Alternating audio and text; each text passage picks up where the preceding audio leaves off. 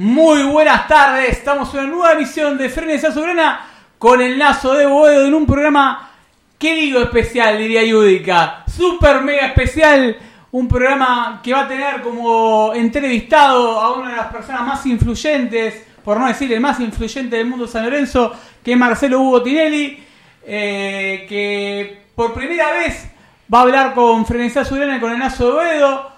Hoy tenemos un panel completo, hoy estamos todos acá eh, en, la mesa. Eh, hoy no faltó nadie, somos de estudio repleto eh, para, para un programa que tiene mucho San Lorenzo. Cuando hablo mucho de San Lorenzo, hablo de la gran, canti- gran cantidad de ítems que, que quiere el hincha de Sanso escuchar y de la voz del tipo que más sabe y más conoce el mundo San Lorenzo porque es una persona ligada al club hace muchísimos años. Eh, antes que nada, me presento, el que se presenta, lo escuchan, la, la gente siempre se república, se renueva, diría Mierda Lerán, el señor Alejandro Marrero, acompañado por Bautista Ordóñez.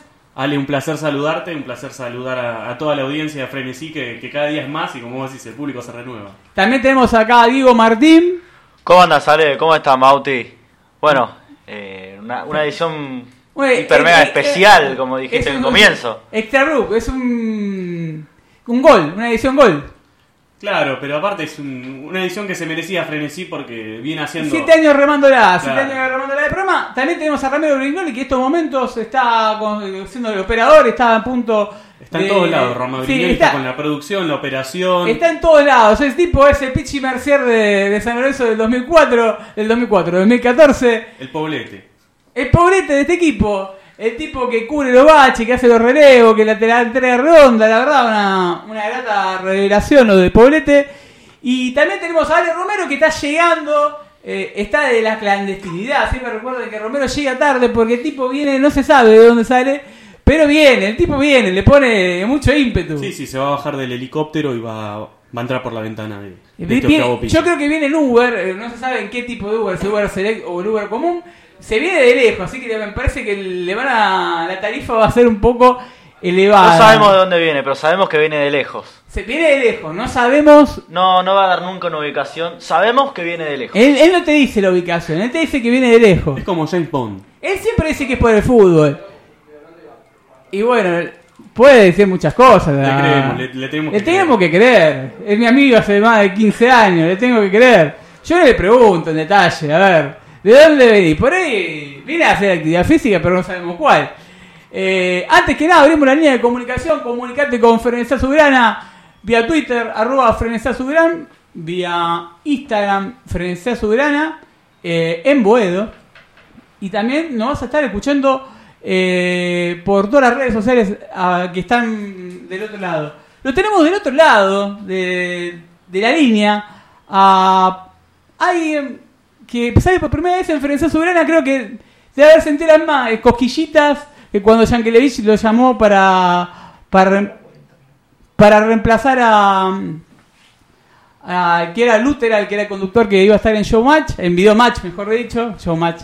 Eh, y lo tenemos del otro lado del aire y es un gusto tenerlo en el programa, que es el señor Marcelo Hugo Tinelli. Muy buenas tardes, Marcelo.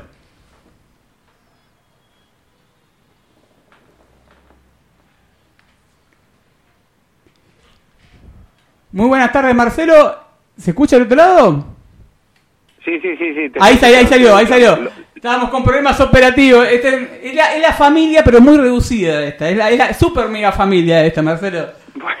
Está bueno, así nacieron los grandes proyectos. Pensá que Bill Gates arrancó de la misma manera eh, y mucha gente en Silicon Valley arrancaron así, en familia y chiquitito y en un garage. Ojalá, ojalá tengamos la misma suerte. Ojalá un poquito, con tengamos un cuarto de esa y de la riqueza de, de Bill Gates o de Jobs, yo estaría pero realizado, cualquiera, Ramiro, Bautista, cualquiera del grupo. La verdad, muchas gracias por darle una nota de la humildad de, de- de salir al aire y sobre todas las cosas, eh, la predisposición, eh, desde el vamos. Eh, te lo agradezco, te lo hablé por teléfono y te lo vuelvo a agradecer en, vivo. Hay mucha gente de Ferencia Soberana que nos pedía la nota con vos y bueno, le estamos dando el gusto. Hace siete años que estamos al aire y, es un gusto personal, es un gusto de cada uno de nosotros que somos de todo tenemos acá. Tenemos ingenieros, tenemos periodistas deportivos, tenemos directores técnicos, eh, tenemos periodistas deportivos también estudiando, tenemos un popurrí, es un megamix esto. Eh, así que te, de verdad te agradecemos por el tiempo y por darnos la posibilidad de, de hacerte una entrevista.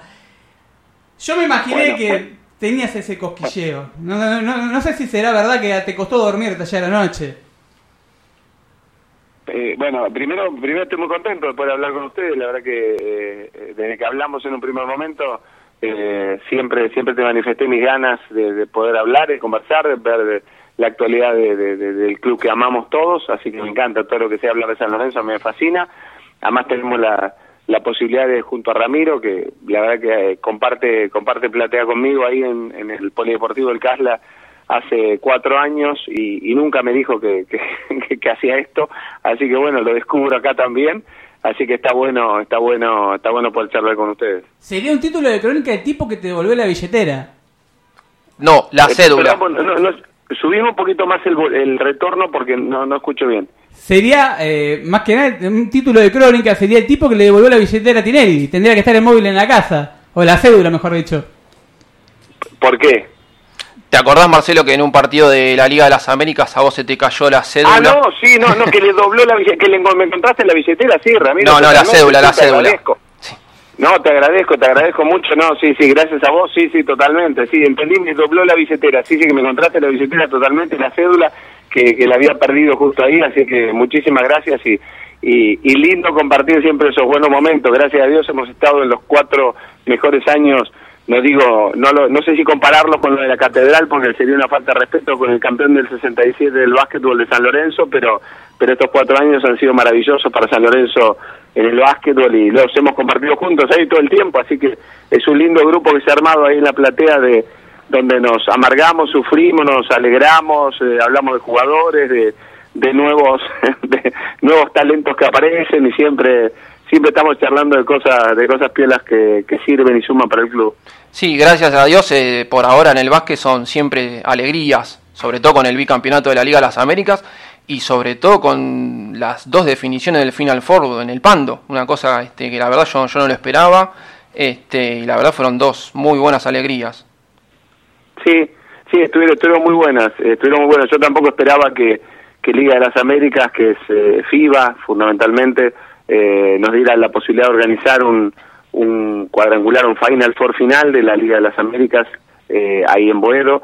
Eh, no porque no tuviéramos la capacidad de organización, que creo que la tenemos y de sobra como, como institución, sino por, también por las, las eh, reducidas dimensiones que tiene el polideportivo, que todos conocen, que es divino, pero eh, tener 2.000, 2.300 personas cuando hay estadios por ahí, competíamos contra estadios en San Pablo que tenían 15.000, o estadios en México que tenían entre entre 15 y 20.000 personas, entonces sentía que, que el trabajo era mucho, había que hacer un gran trabajo también de marketing, de prensa, eh, aparte que teníamos un, un gran equipo, nosotros también, y eso era muy bien considerado, y tenemos un gran equipo, eh, me parece que todos estos estos contactos y este trabajo que ha hecho San Lorenzo en el último tiempo en el básquetbol ha rendido sus frutos, no solamente en la concreción de estas dos finales eh, que fueron muy importantes para San Lorenzo, porque te dan un plus el jugar de local, vos lo sabés, en el básquetbol es muy importante y le dan un plus a San Lorenzo importante. No digo que San Lorenzo no podía haber sido campeón en otro lado, pero cuando tuvimos que ir a jugar a Puerto Rico y por diferentes circunstancias, hubo lesiones también en ese momento en el equipo de Julio Lamas, no pudimos lograr ese ese título de campeones de América que sí lo logramos las dos veces que estuvimos en el Pando, repetir ese campeonato, el campeonato es muy fuerte y creo que ha quedado una muy buena relación con FIBA América y una muy buena relación fundamentalmente también con la NBA porque todo esto hace que San Lorenzo desemboque otra vez eh, eh, nuevamente a jugar en la NBA, de hecho estamos viajando ahora los primeros días de, de, octubre y yo voy a estar presente en Cleveland jugando, jugando un partido histórico otra vez como el que se hizo en Toronto contra los Raptors. Eh, la gente por ahí no llega a dimensionar, no solamente el hincha de San Lorenzo, sino también el hincha de, del básquetbol argentino, el hincha del deporte argentino, lo que es para un equipo argentino jugar contra un equipo de la NBA, que es casi, te diría, imposible, por más que, que salga campeón o no salga campeón, esto, esto, esto es un logro que va más allá, y lo digo bien, y con la mayor humildad del campeonato de San Lorenzo, es un logro de, de todo ese trabajo que se ha hecho con la NBA y el trabajo que hace San Lorenzo permanentemente eh, en marketing, el trabajo mío personal y de todo el equipo eh, de, estar en, un permanente contacto y en capacitación permanente con la NBA, que nos permite jugar en su momento en Toronto y jugar ahora contra los Cavaliers, que, que es increíble, o sea, es increíble poder estar jugando en ese estadio maravilloso que tienen, eh, con una organización, el otro día nos mandaron toda la organización que ellos tienen, las reuniones, ya el cronograma de todo lo que vamos a vivir allá y, te digo, te, te, te, te, mete te mete miedo ya, ya el, el, aparato organizativo que tienen, no el equipo en la cancha. Después de eso se va a tener que encargar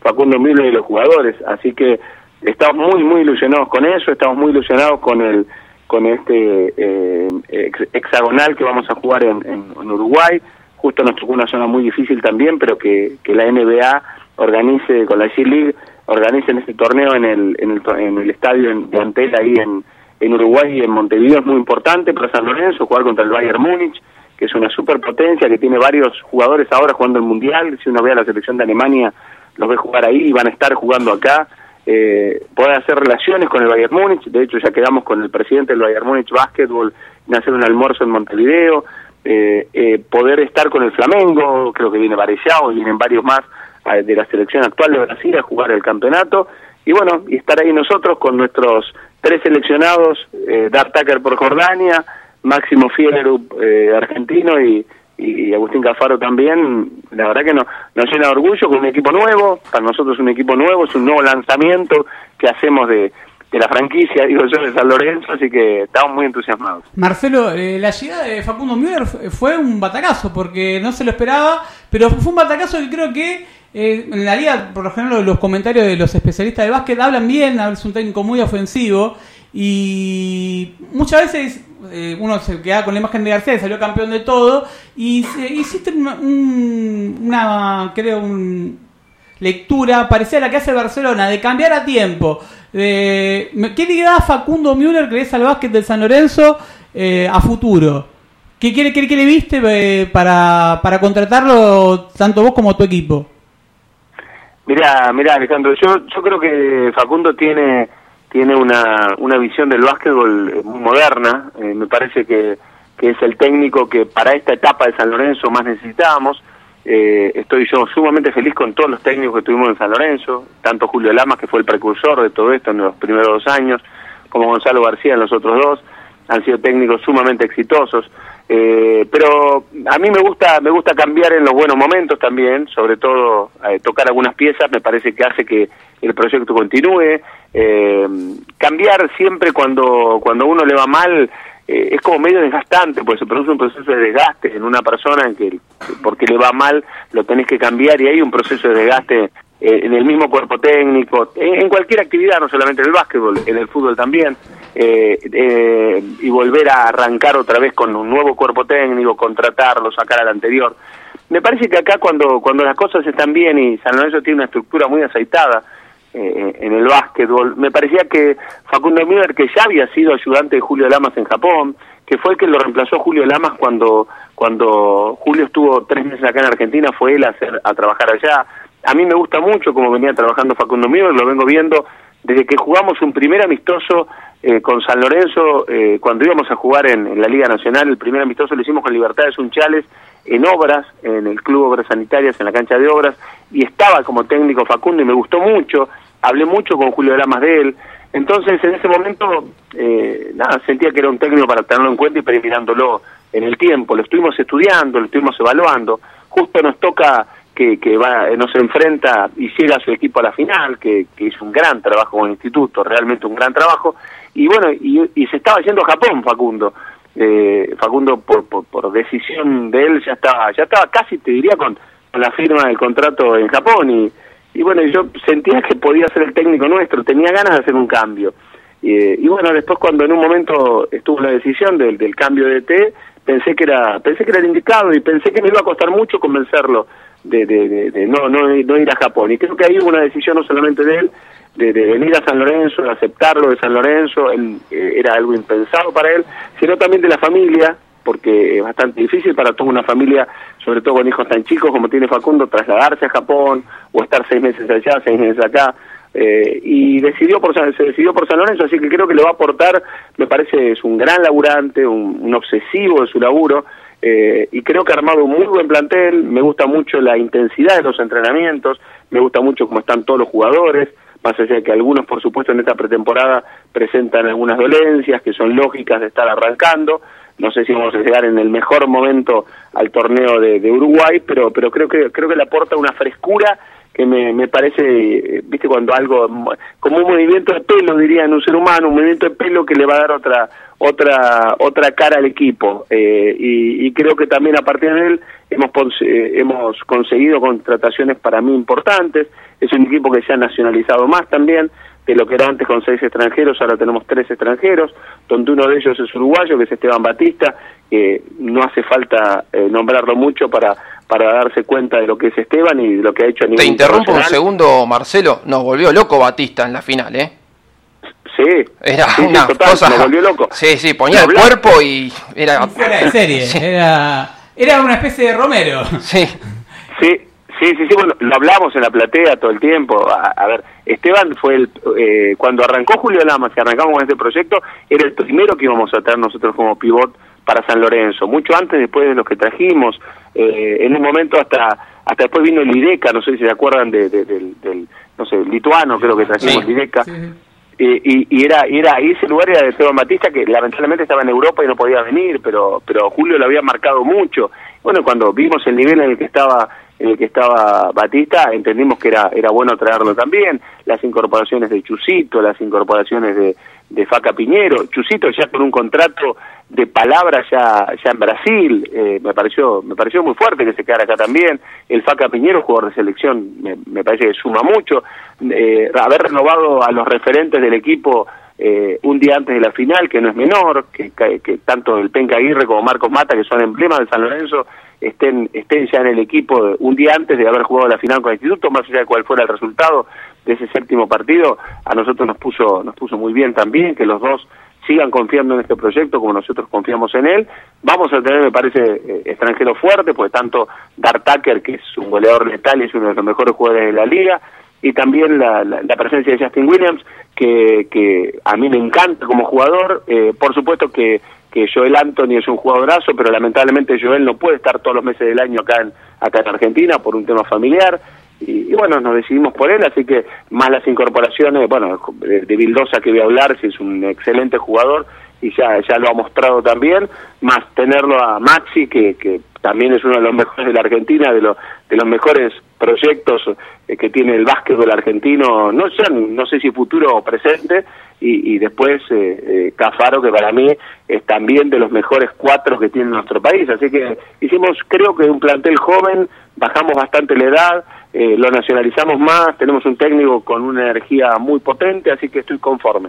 Hablando de técnico, eh, creo que técnico ofensivo, joven, eh, en el fútbol se dio un patacazo, la verdad nadie, nadie esperaba la llegada de Juan Antonio Pix, un tipo que es de la casa, un tipo que el momento que agarró el vestuario de San Lorenzo, vio, se vio la foto de él en el vestuario de San Lorenzo, es como si hubiese calmado todo el ambiente, el microclima de San Lorenzo, un tipo que es trabajador, que el hincha de San Lorenzo lo conoce, que apuesta a las inferiores, que ha salido campeón, que le dio, tiene espalda para estar en San Lorenzo, es un tipo que se maneja bien en los vestuarios, que se maneja bien afuera, en los medios, que no es poca cosa. Eh, ese cambio que hubo, que, que, vemos en el básquet, se lo notó en el fútbol con la llegada de Pixie. ¿Qué crees? ¿Qué fue lo que te hizo dar el, chip, el cambio de chip para decir, hay que hacer un cambio en el fútbol, voy a jugármela por Pixie, voy a ir a buscarlo? Si te, cómo, te costó convencerlo, cómo lo llevaron las tratativas y, cómo se dio el armado este plantel que creo que para hincha de San Lorenzo eh, es mejor en unos últimos años, porque se se potenciaron muchos jugadores eh, de inferiores que estaban o que están por salir, que están ahí, los Gauchos, Sequeira, los Matías Palacio, los Gaich, los Alexander Díaz, y también te da la, tipo de los Romero por caso, que son jugadores que San Lorenzo no tenía que tener el salto de calidad. ¿Cuál fue el chip que te hizo decir, me parece que hay que meter mano acá y hay que hacer lo mismo que en el básquet, de hacer un equipo súper competitivo en el fútbol? Mira, nosotros desde que arrancamos hace siete años y por supuesto con vaivenes como lo tiene cualquier club de fútbol, lo tiene cualquier institución eh, de, cualquier deporte eh, o, en, otro rubro también, eh, uno tiene uno tiene momentos buenos, momentos malos. Nosotros arrancamos tratando de poner la vara siempre bastante alta en esta gestión en estos siete años de trabajo en San Lorenzo y nos salió bien porque de un equipo que estuvo peleando el descenso enseguida ganamos un campeonato, salimos al campeonato 2013 y lo ganamos.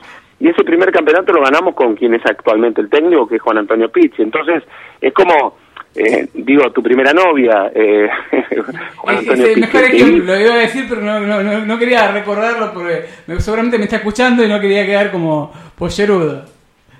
Claro, bueno, pero, pero, es como es como la, primera novia, ganamos con él, eh, no fue muy bien, me parece que me parece que él hizo un muy buen trabajo en San Lorenzo, lamentablemente eh, no pudo seguir porque él tuvo una oferta del Valencia de España, que fue cuando nosotros le fuimos a llevar la Copa al Papa, nos enteramos en Roma que, que Juan no iba a poder seguir en San Lorenzo y nos dio mucha pena, nos dio tristeza, nos dio bronca, eh, yo me enojé, eh, obvio, porque querés, querés estar con, con esa persona, querés que siga, creo que había hecho un muy buen trabajo en San Lorenzo, eh, y todavía todos recordamos ese campeonato, la tajada de Torrico en la cancha de Vélez, el viaje, el viaje que hicimos a Roma a, mostrar la, la, la, Copa al Papa, y, y, Juan no había podido venir en ese, en ese, en ese viaje, no tenía el pasaporte, después surgió lo del Valencia, nos enteramos en España, perdón, en Roma que, que Juan había, había arreglado con el Valencia, que estaba por arreglar, nos dio pena, eh, y había quedado algo ahí inconcluso con Juan, y me parece que para Juan también, porque Juan es un gran tipo, un excelente profesional, y, bueno, había quedado, después el camino de Juan eh, lo llevó por, por otro lugar, por Europa, por Chile, por Arabia, por un montón de lados, y, bueno, cuando arrancamos este año, eh, creo que lo que teníamos que hacer, sobre todo en las últimas campañas que no fueron buenas para San Lorenzo, desde lo deportivo no, no habían sido buenas, no habían sido buenas en la, sumatoria de puntos, sino habían sido buenas de lo futbolístico, o por ahí sumábamos, pero en lo futbolístico no, no, no, no, no le gustaba a la gente, no, no, había, no había mucha conformidad.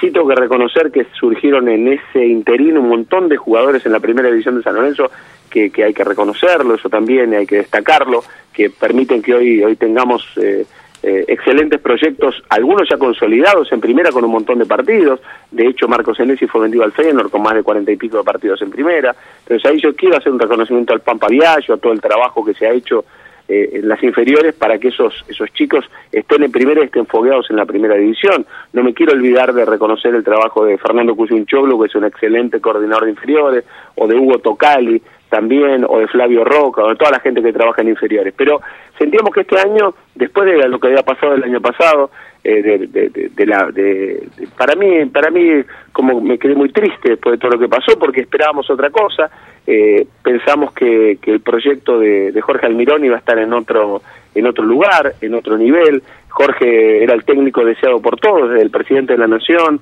la selección argentina, eh, y bueno, pero esto pasa muchas veces, que, que, que entra un técnico y no, no rinde de acuerdo a, a lo que a lo que a lo que se espera. Y no solamente él sino también los jugadores que vinieron y nosotros que seguramente debemos haber cometido algunos errores como como uno cuando hace en la vida comete un montón de errores. Así que bueno se dio ese proceso y lamentablemente no, no anduvo bien, quedamos muy mal, quedamos mal ubicados en la tabla, quedamos mal ubicados en la tabla de, promedios, eh, no, no, no, no, no, no era el San Lorenzo que nosotros, que nosotros esperábamos, que nosotros queríamos, el que quiere la gente, el que quieren los dos millones y medio de hinchas que tenemos en Argentina y los, y los dos millones que tenemos en el exterior, digo, me parece que San Lorenzo quería otra cosa, San Lorenzo quería otra cosa y el hincha de San Lorenzo pedía otra cosa. Y bueno, y buscamos otra vez, eh, volvimos a la fuente, te diría y me parecía que, que traerlo a Juan eh, era era algo era algo muy importante. Yo, yo voy a contar algo acá que nunca lo había contado, pero digo, a nosotros la, la opción, la primera opción mía eh, para, eh, para técnico de San Lorenzo era, era Juan, Juan Antonio Pizzi o Marcelo Gallardo. Yo fui a buscar ambos en su momento en el 2013. Eh, lo de Marcelo no se dio por, por algunas horas, eh, porque estaba viniendo, estaba dirigiendo Nacional de Montevideo, pero para mí el técnico era Picho Gallardo en ese 2013. Entonces, bueno, eh, y Juan también ahí estaba, estaba, estábamos en la duda nosotros. Eh, y Juan, bueno, la verdad que cerramos rápidamente con, con su representante y, y nos quedamos súper felices con todo el trabajo de Juan. Entonces, volver a Juan era como volver a tener a alguien de la familia, ponerle la novia, ponerle un familiar o alguien cercano, como decís, va a venir y, bueno, te tranquilizás, decís, bueno, vino Juan, es como que, bueno, es, es alguien de la familia, es alguien de la casa, es alguien que ya conoce el club, eh, y estamos muy contentos, estamos muy contentos ya con la llegada de él. A partir de ahí había que trabajar mucho, meter mucho mucha mano en, en el plantel para, para desafectar a algunos jugadores que no eran del gusto del nuevo entrenador de Juan y también armar un plantel competitivo para dos competencias, para la Copa Libertadores, que era algo importante para nosotros, y para el campeonato local, y por eso se hizo la inversión en fútbol que se hizo. San Lorenzo es un club que casi se ha capitalizado en arriba de 15 millones de dólares en compra de jugadores, eh, en compra de jugadores en este último mercado. Entonces, cuando vos te pones a pensar todas las compras que se han hecho, decís, bueno, eh, la capitalización que tiene San Lorenzo ha sido muy importante y, y además le agregamos en el final, dentro de esos 15, ¿no? Por supuesto, eh, trae a los hermanos Romero, que me parece que tanto Ángel como Oscar eh, le dan un salto de calidad y pueden jugar en cualquier equipo del mundo. De hecho, Ángel hoy tenía ofertas del Atalanta, el Sampdoria de, para irse a Italia, fue el máximo goleador en el, en el, en el Corinthians de Brasil, en el estadio de la Arena Corinthians. Oscar, estando jugando en China, eh, cobraba cinco veces más de lo que cobra acá en Argentina, pero tenía ganas de jugar con el hermano también, y todos saben lo que es Oscar, y tenía propuestas de Europa, propuestas de Brasil, propuestas de la MLS. Entonces, que vengan a jugar a San Lorenzo los dos, me parece que es un salto de calidad también. Aparte de todo el plantel que trajimos, de muy buenos jugadores que se han traído, uno no, no va a acertar en todos. Uno en fútbol habitualmente no acierta en todos los jugadores que traes, y más si por ahí traes nueve o diez jugadores, eh, es muy difícil acertar. Pero me parece que esa base, más la base de juveniles que tenemos nosotros, que son muy buenos, muy buenos todos los que nombraste vos, Alejandro, recién, y te puedo nombrar algunos más también, que son excelentes jugadores. A ver, si me, me, gustó eso, porque eso habla de, alguien que se conoce en inferiores, uno, uno se lo, vos lo, lo sabe mejor que nadie, es alguien que visita constantemente las ediciones inferiores, aparte de los nombres de Hauch, Sequeira, eh, Palacios, el hincha de San Lorenzo, ¿con quién se puede llegar a ilusionar en el futuro de un jugador que le puede llegar a dar un salto de calidad y no que no despertamos giles, ¿no? obviamente no, no nos pase, siempre hay un, a un empresario, un club que está ahí, uh, ese apellido me gustó, lo vamos a anotar. Eh, pero sí que jugadores vos destacás, decís, este tiene potencia de, que puede llegar lejos. A, mí, a mí particularmente, yo por ahí son, te, digo unas perlitas así, donde te está fijando, pero a mí hay un chico en la novena que me encanta, se llama Franco Romero, que es un enganche que trajimos de Chacarita que la rompe para mí, ese pibe la rompe y es muy buen jugador. Eh, hay uno ahora que, que, va a entrar el año que viene eh, en, la novena, que, se llama Melgarejo de apellido, que, que, esperemos que no se vaya a Boca, que eh, ojalá que, que no, Boca, Boca se comporte correctamente y no nos saque ese jugador, porque han hablado con los padres estamos luchando para que ese chico se quede en San Lorenzo, pero, pero también la juega muy bien. Eh, bueno, hay varios, hay varios, más allá de que algunos que te puedo decir que lo, lo beso en la reserva, a mí me encanta verlo que yo a Fede Gatoni, me encanta verlo y para mí es un 2 de una categoría espectacular y va a andar muy bien, eh, o te puedo decir Maciel que ya se mostró, se mostró en primera y para mí es un zurdo al estilo que puede ser Galeto, una mezcla de Quiñón, Galeto y juega bárbaro también, pero, pero creo que Sanoso tiene muy buenos, muy buenos juveniles, el proceso nuevo de captación que estamos ahora haciendo en infantiles, que hemos trabajado con Flavio Roca, eh, y con Fernando Cusinchoglu el plan que me presentaron el otro día eh, va a ser eh, va a ser muy importante. San invierte mucho dinero en juveniles en estos siete años, invierte mucho en la formación, en la capacitación, en la integración a la sociedad de esos chicos, en la educación de esos chicos también. Eh, en la comida, en el mantenimiento de esos chicos, la responsabilidad social que tiene San Lorenzo con todos esos chicos de, de mirar a la cara a un padre y decirle, quédate tranquilo, déjalo acá en nuestras manos, es muy importante. Acá hay un trabajo muy bueno, y lo quiero resaltar, del profe Polola en la pensión, manejando todos los chicos de la pensión también. Eh, es, es muy lindo venir a San Lorenzo y encontrarse ese clima ese clima que, que, tiene social San Lorenzo que, que es maravilloso, que se encuentra en el fútbol y te puedo decir también se puede encontrar en cualquier otro deporte, vos vas al hockey y estas chicas del hockey que hoy por ahí nos dan un ascenso impensado eh, a la primera división, cuando antes San Lorenzo en el hockey estaba no sé, en cuarta categoría, hoy que puedan estar ascendiendo, lleven, creo que llevan 7, 8 puntos las chicas del hockey, eh, digo, y con chicas donde vos puedes integrar a chicas de, que es, esa es lo que yo, y yo lo decía ayer en una nota que hice con Alejandro Fantino, esta mezcla que tiene San Lorenzo hermosa de, de, integración hasta con, con el barrio de enfrente, con la 1114, hace que posibilite que chicas hoy de, de clase media de caballito eh, estén jugando con chicas que tienen la casa ahí enfrente en la Villa 1114 y, y, y puedan jugar en el equipo de primera de San Lorenzo de hockey.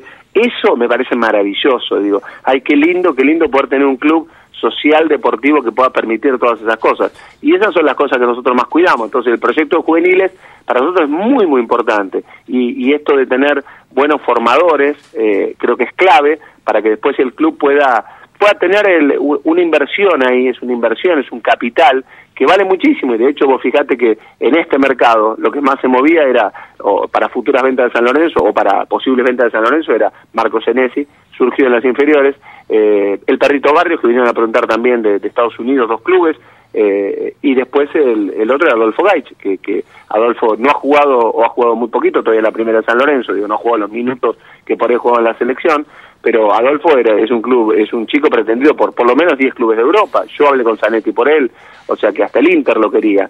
Esto habla de, del buen trabajo que hace San Lorenzo en las divisiones inferiores. Marcelo Alejandro Romero te habla. Hola Alejandro, ¿cómo estás? ¿Qué tal? Te hago una pregunta, ¿cuál es el modelo de formación de fútbol juvenil? Porque yo veo que, por ejemplo, los grandes clubes del mundo eh, cambiaron quizá la metodología de, de, trabajo, y no solo de trabajo, sino de composición de los planteles. Hoy el Real Madrid no tiene galácticos, tiene 12, 13 titulares y el resto chicos juveniles, similar a lo que está haciendo San Lorenzo hoy. Sí, sí, eh, bueno, nosotros, yo, yo no, nosotros no le ponemos nunca una cifra eh, a, a, lo que pueden ser los chicos, eh, porque así como el Real Madrid tiene esa composición de plantel, por ahí te encontrás con otros clubes que tienen un plantel como, no sé, el PSG que tiene un plantel totalmente diferente con, con jugadores que, más allá que recluten chicos para las canteras, lo, que, lo que más le importa es comprar el jugador hecho.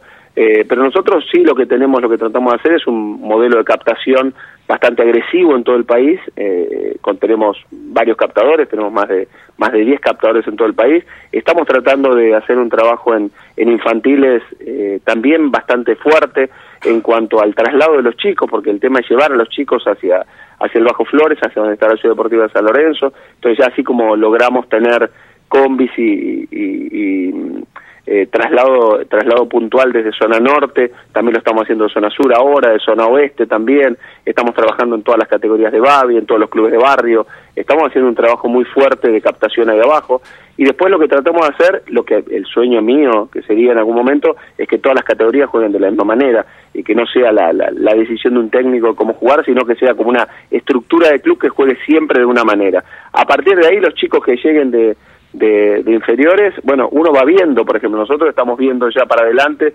cuáles son las necesidades que tenemos, en, por ejemplo, en centrales. Bueno, más allá de que pueda venir Arias, que es un central que hoy el técnico lo pide, te rinde porque quiere tener una alternativa más en ese puesto, después de la ida de Marcos, nosotros ya tenemos que ir viendo qué centrales tenemos dentro de las divisiones inferiores y se va siguiendo a partir de Hugo Tocali este trabajo que hace con el Pipi Romagnoli en cuanto a a ver, ir siguiendo un marcador lateral izquierdo para los próximos dos años, un central para los próximos dos años, qué arquero tenemos que pueda hacer para los próximos. Y bueno, ese es el trabajo que nosotros vamos haciendo y que con Juan lo hacemos lo hacemos muy muy así como como te diría muy en forma muy fluida eh, y, y creo que este trabajo en conjunto que hemos logrado entre inferiores, reserva con Diego Monarris, que para mí es un técnico espectacular, y primera con Juan hace que todas las cosas estén integradas y Juan pueda saber rápidamente, eh, sin tener que estar viendo un partido de séptima división, quién es el, el, el 8 de la séptima y si le puede servir el día de mañana. Marcelo, buenas tardes, te saluda Bautista Ordóñez. Te, te pregunto por el tema de, convenios con clubes de afuera. Hace poco el Chimi Ávila estuvo eh, jugando en España, le, le fue muy bien, terminó siendo vendido, le entró buena plata a San Lorenzo eh, hace poco surgió también la, noticia de, un arreglo con, con el Basel. ¿Cómo, ¿Cómo se trabaja el tema de la exposición de, la marca San Lorenzo afuera y obviamente de, de, potenciar a los jugadores que capaz hoy no tienen tanto espacio en San Lorenzo, pero tienen un potencial muy grande para demostrar, como fue el caso del Chimi? Yo creo que nosotros tenemos que trabajar más la marca San Lorenzo eh, como, como falencia, veo yo, y creo que lo estamos volviendo a hacer otra vez me parece que nosotros tenemos que trabajar mucho más la marca de San Lorenzo a nivel a nivel internacional. De hecho, lo hicimos en los primeros años con todo esto de los campeonatos que logramos, el hecho de estar en Roma, eh, hasta pensamos en algún momento en inaugurar un, un eh, un local en Roma en Vía de la Conciliación y ahí es pegado de la Plaza San Pedro con todo el merchandising de San Lorenzo, porque mucha gente nos decía cuando fuimos allá, bueno, queremos tener la camiseta del equipo del Papa. Eh, creo que nosotros tenemos que trabajar aún más en eso. Este convenio con el Basilea me parece que es muy bueno para San Lorenzo, porque es un convenio de, de, de ayuda mutua, te diría, y donde ellos nos ponen una primera vidriera en Europa, que me parece que es muy bueno, porque por ahí uno está pensando cuando tenés un plantel tan largo, nosotros hoy tenemos con Arias 36 profesionales trabajando en el primer equipo, y me parece que es mucho. Eh, pensamos siempre que íbamos a estar en la Copa Libertadores, lamentablemente no, no, no estamos en la Copa Libertadores, estamos eliminados y bueno, el plantel te queda y hasta diciembre uno tiene que ir viendo cómo no puede desprenderse rápidamente un montón de activos que tiene San Lorenzo hoy, entonces vas tratando de colocar jugadores, entonces muchas veces hasta es mejor colocarlos en alguna vidriera, en el caso de Europa, por ejemplo, en un club de, de Europa como el Basel, que no es un club de, no, no, lo vas a colocar en el Barcelona de entrada, pero me parece que el Basilea, que juega eh, competencia UEFA, UEFA la, la, eh, la Copa, no es la Champions, pero la segunda competencia de Europa, me parece claro, me, me, parece que está bueno, está bueno poder eh, llevar a algunos jugadores ahí también, y es un poco el marco del convenio que le hemos dado, nosotros somos muy amigos del presidente del Basilea, él es muy amigo del Papa, él quería tener eh, una relación directa con nosotros y se ha venido acá a Argentina, eh, a través de Walter Berizuela hemos hecho este contacto y, y, y la verdad que se, se, firmó un muy buen acuerdo para San Lorenzo y si Dios quiere yo también voy a estar viajando en los primeros días de noviembre a China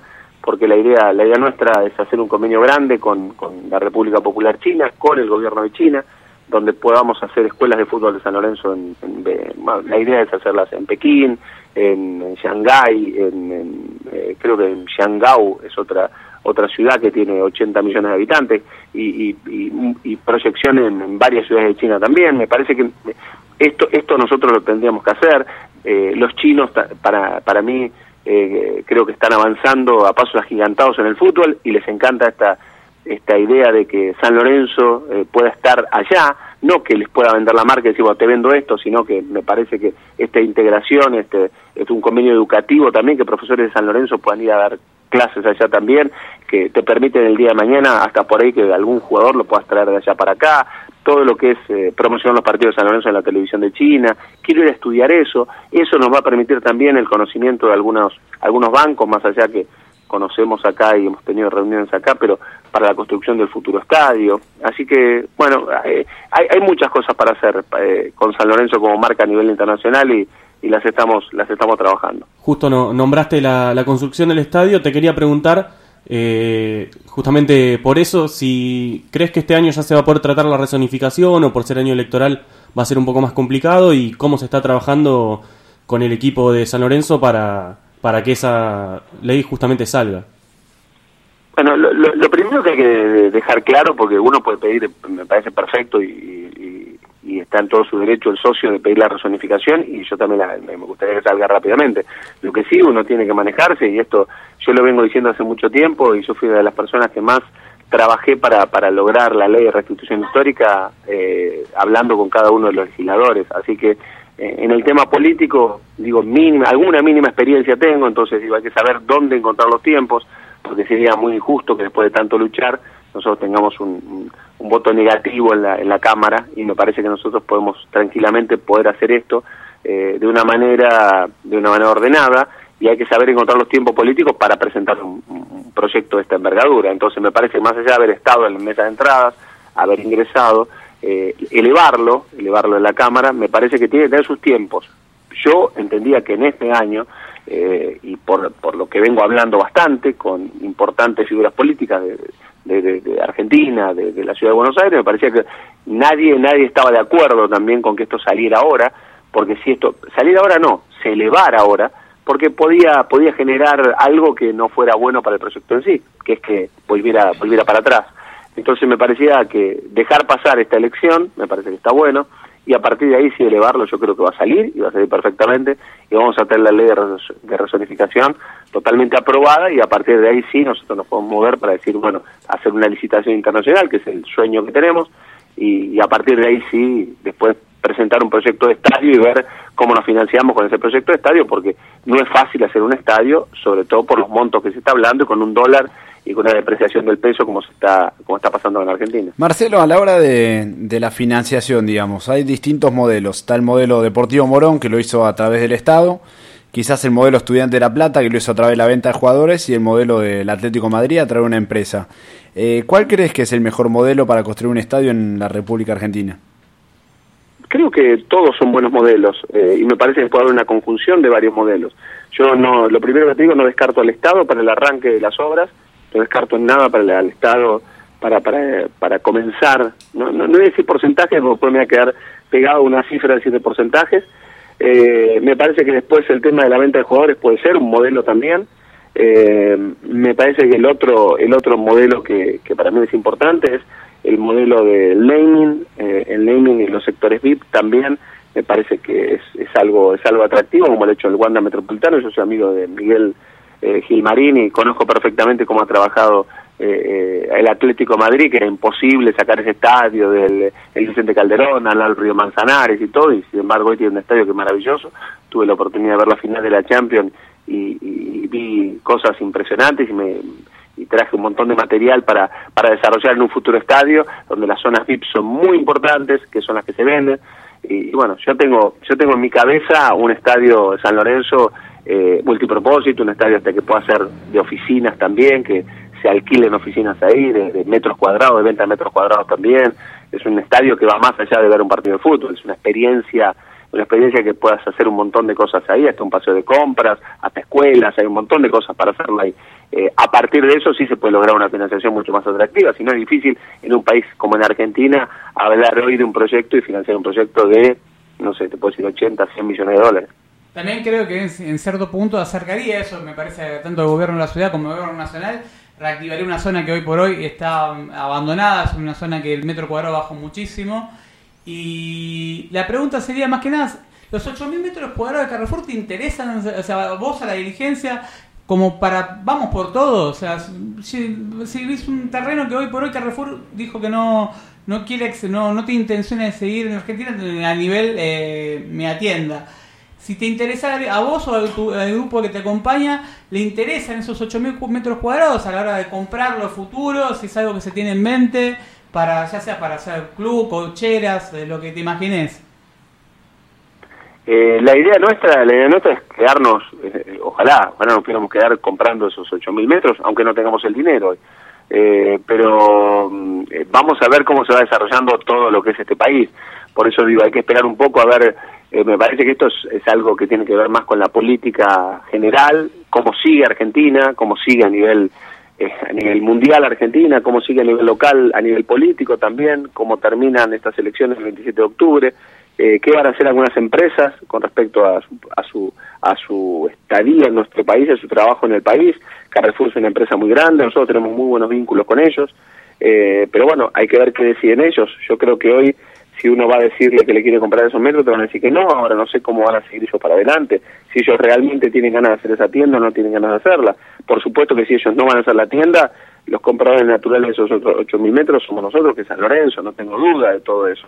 Pero bueno, a partir de ahí también ver las cocheras, las cocheras están, están eh, puestas en el contrato y hay que hacerlas, y uno las puede poner en el pasivo, eh, y donde el pasivo te sube casi 500, no sé, 8 o 9 millones de dólares, pero hay que ver después si no está ese convenio con Carrefour, eh, si esas cocheras se hacen de esa manera, se hacen de, otro lugar, hay que ver por eso, me parece que todo forma parte de una negociación que se va a determinar en los próximos, eh, para mí los meses claves, que van a ser los próximos 5 o 6 meses. En una economía como la que está transitando este país ahora y la que puede llegar a transitar en un futuro, ¿cómo es el funcionamiento de un San Lorenzo que como todo el fútbol argentino, maneja plata en dólares, con un dólar que se va a las nubes, con una inflación también, tarifas altas.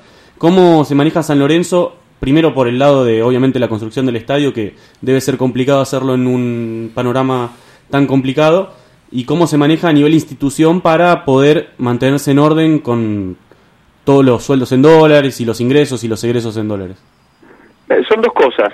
Por un lado, me parece que tenés ahí, hablas de dos economías. No puedes mezclar una cosa con la otra, porque me parece que te pones, te pones el club de sombrero. Si, si mezclas, si metes una economía de un estadio dentro de los números ordinarios del club, directamente haces estallar la economía del club. Me parece que, el, eh, como yo digo, San Lorenzo 1 es el actual.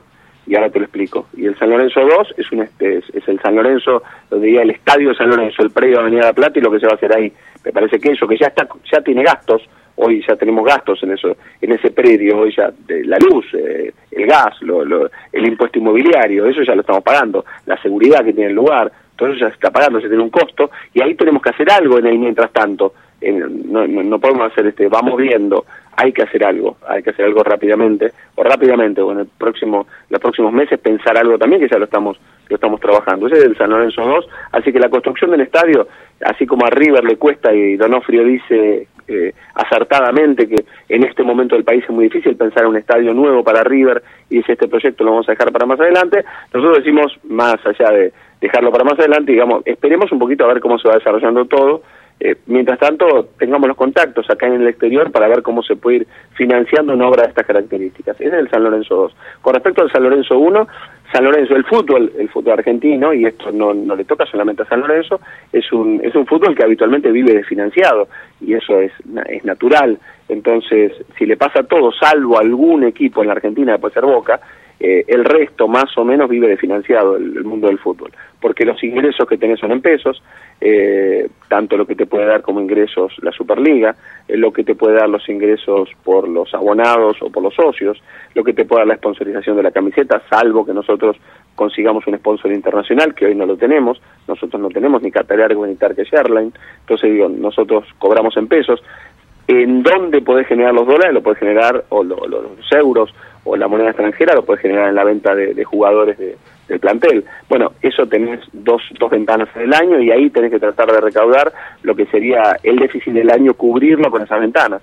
Pero es un club que vive financiado y es lógico, y, y cuando dicen, bueno, la deuda es tanto, sí, obvio, y la deuda es tanto, pero el patrimonio que tiene San Lorenzo es tan amplio, tan grande, que a mí, yo a mí no me preocuparía la deuda, es totalmente manejable. Por supuesto que en momentos como toda deuda, se te hace menos manejable porque se te pone más exigible y otras la puedes manejar mejor. Entonces, bueno, uno va con esos altibajos permanentemente, pero uno como directivo sabe que pasa eso y, y en un club como San Lorenzo, eh, como San Lorenzo, como digo, como le puede pasar a River también, no estoy poniendo solamente a San Lorenzo, es algo totalmente lógico. Ahora, si vos mirás, eh, me parece que todo en la vida es una película. Si vos le querés sacar fotos a diferentes cosas, bueno, sí, es decir, la deuda es esta. Sí, la deuda es esta, pero el patrimonio es este también. Y los ingresos pueden ser estos también. Entonces vos decís, bueno, uno como dirigente no se puede quedar en la foto. Si uno se queda en la foto, lamentablemente no harías nada. Me, me parece que justamente San Lorenzo va haciendo un montón de cosas porque estamos viendo un video. Eh, y bueno, y en ese video creo que tenemos que, que creo que tenemos eh, no sé, mucho optimismo en todo el video, en lo que estamos viendo en la realización de ese video, que es la vida de San Lorenzo. Por supuesto las fotos, si vos te detenés en cada una de las fotos, hay algunas buenas, como todo, cuando ves fotos, en algunas salís más lindo, en otras salís más feo.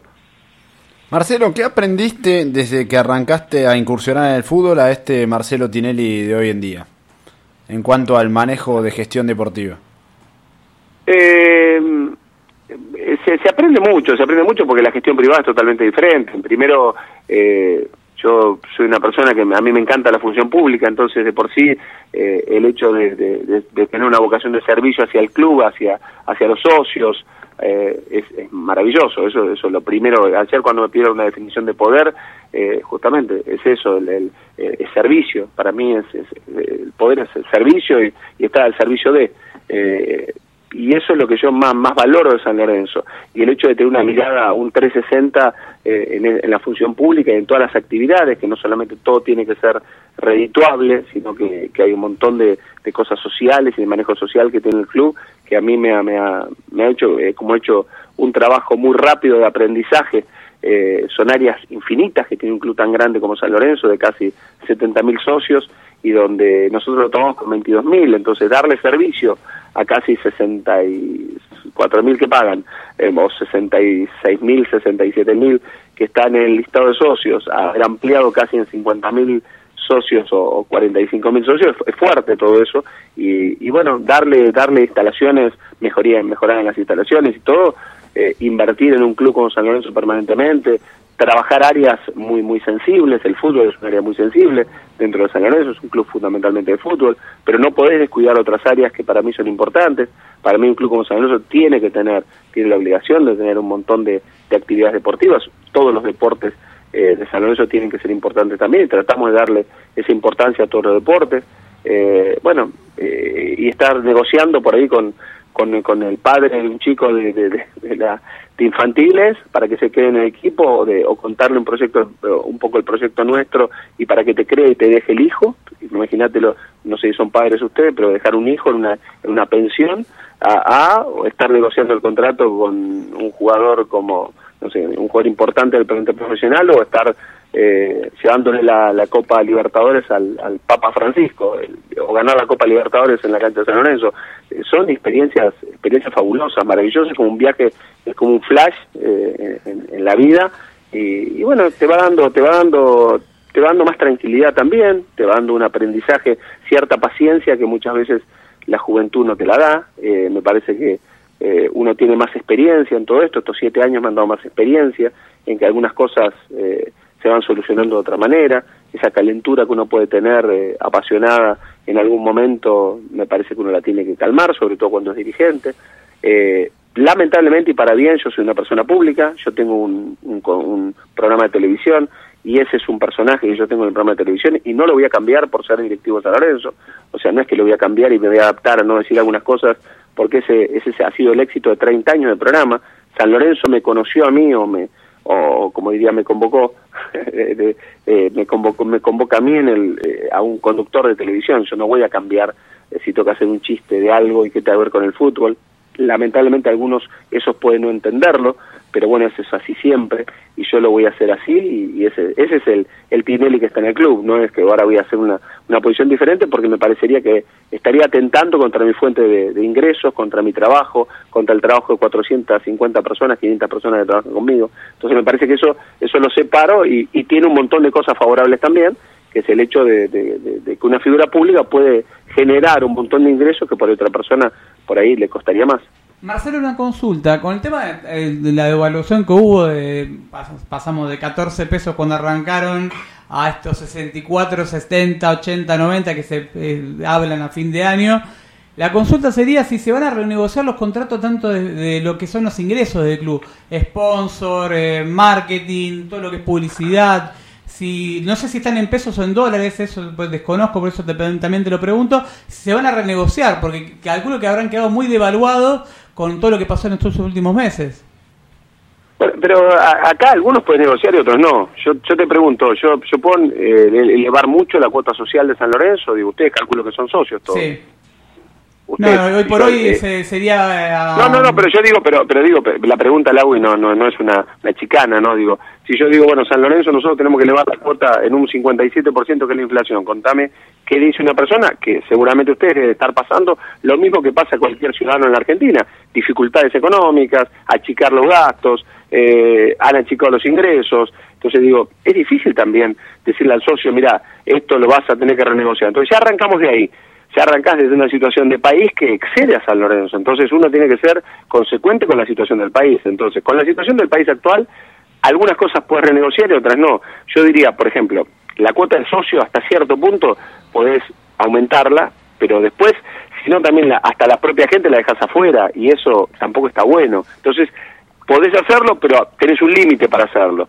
Eh, la camiseta, sí, seguramente vas a tener, si sigue un sponsor como el Banco Ciudad, eh, eso lo tendríamos que ver para adelante. Nike, por ejemplo, también, hay que ver hasta dónde podés y cuánto es el margen que podés para negociar. Seguramente se va a negociar, eso no tengo ninguna duda. En cuanto a los jugadores, algunos se pueden negociar y otros no, como todo. Eh, y algunos no todos son en dólares, muy, la gran mayoría son en pesos en San Lorenzo, pero tenés por ahí ocho contratos muy importantes que son en dólares, algunos lo pueden negociar, otros no lo pueden negociar, como le pasa a todos los clubes del fútbol argentino. Si no, no te vendrían a jugar acá a la Argentina. Eh, es como que la cobertura justamente para algunos jugadores que vienen de mercados internacionales se la da la moneda extranjera.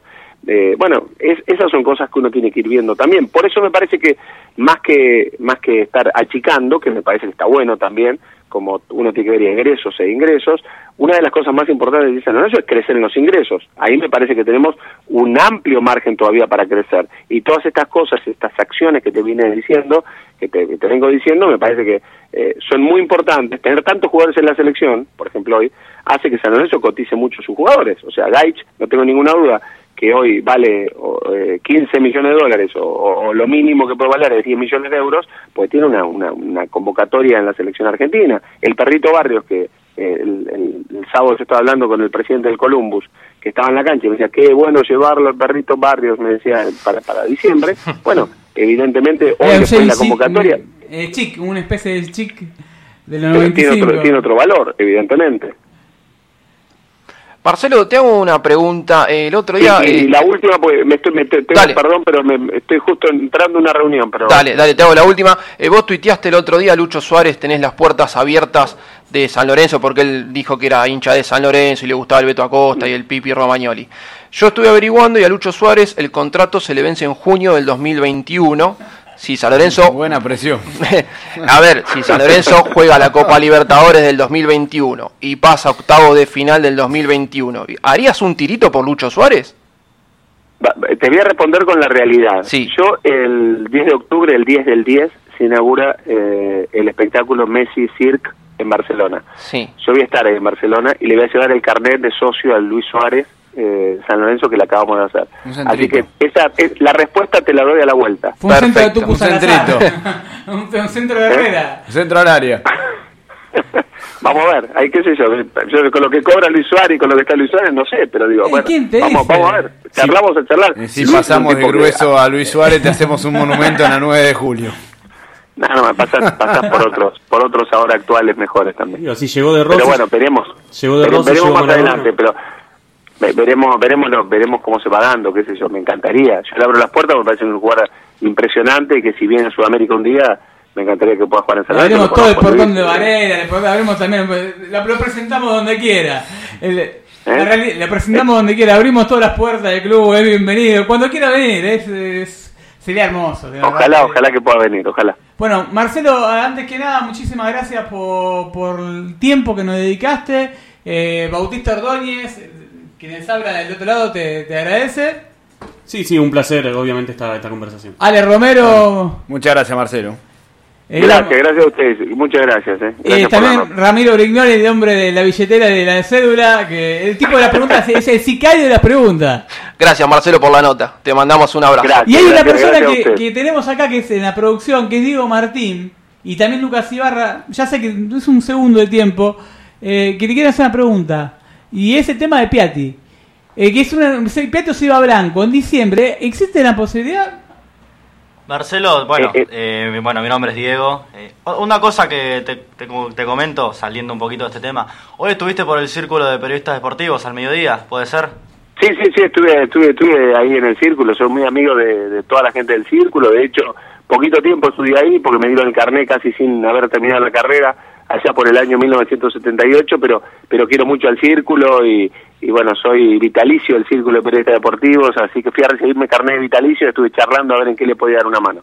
Bárbaro, perfecto. No, te comento nada más esto porque mismo mis compañeros estuvieron mostrando que pasaste por el curso, estuviste saludando y justo ahí yo, yo no estaba, ¿viste? Bueno, te comento, yo estoy estudiando ahí y si todo va bien, Dios quiere el año que viene, ya me recibo.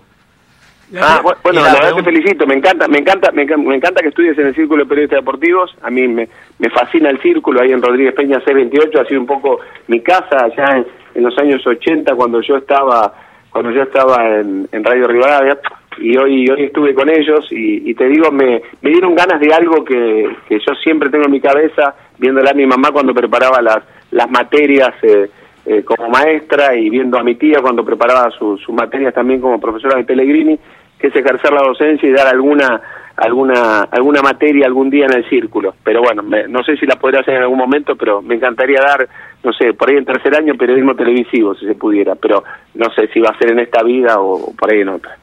Bárbaro. Bueno, la pregunta que te quería hacer, eh, ya cerrando esto. Eh, Seba Blanco y Nacho Piatti, eh, ¿hay, un, ¿hay una posibilidad en diciembre? ¿Posibilidad para que Eh, peguen la no vuelta? sé, la verdad que no lo sé, no sé, hoy, hoy, hoy, hoy, hoy por ahora no. Eh, eh, con Seba tengo una relación personal y, y no está pensado en este momento, eh, por lo menos para traerlo, pero ojalá, ojalá que puedan venir, son dos excelentes jugadores y, y amigos de la casa y muy queridos en San Lorenzo. Bueno, muchísimas gracias Marcelo de corazón. Ten las puertas abiertas de Frenza Soberana y el Lazo de Huevo para cuando quieras hablar. eh, nosotros te damos aire, todo el aire que quieras. Eh, de verdad, muchas gracias. gracias por la humildad y sobre todo por la predisposición de del primer momento de, de querer salir de ir y hablar sobre todo con los hinchas, porque el hincha muchas veces no tiene la, la posibilidad de, de acceder a hablar sobre muchos ítems de- del día a día de San Lorenzo y hoy lo pudieron escuchar, así que te agradezco de todo corazón. Gracias, Alejandro, muchas gracias. Un beso grande para todos. Un Gracias. abrazo grande.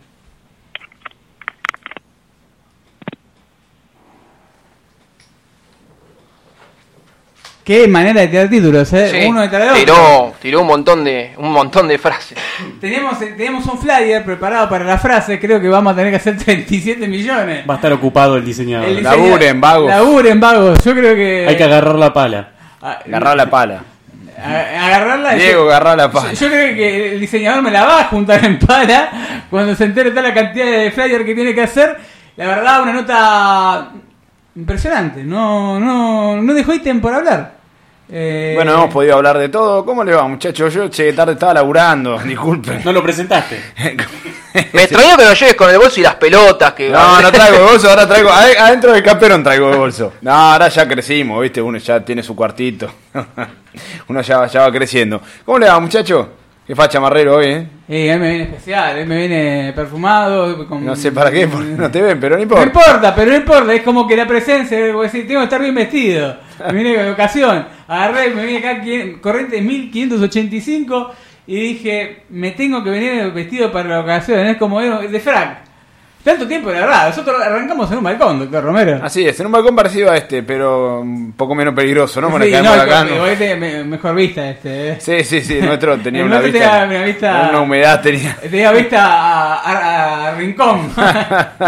Pero bueno, es un gusto para nosotros, para Bautista, para Diego, para Ramiro, para Lucas Ibarra que no estuvo, pero está. Pero y está, está el del fantasma de Lucas. Eh, le queríamos hacer la pregunta. eh, le agradezco también a Diego, estudiante de Círculo de Periodista Deportivo. ¿Te ves como un próximo Tinelli? Mirá, ojalá.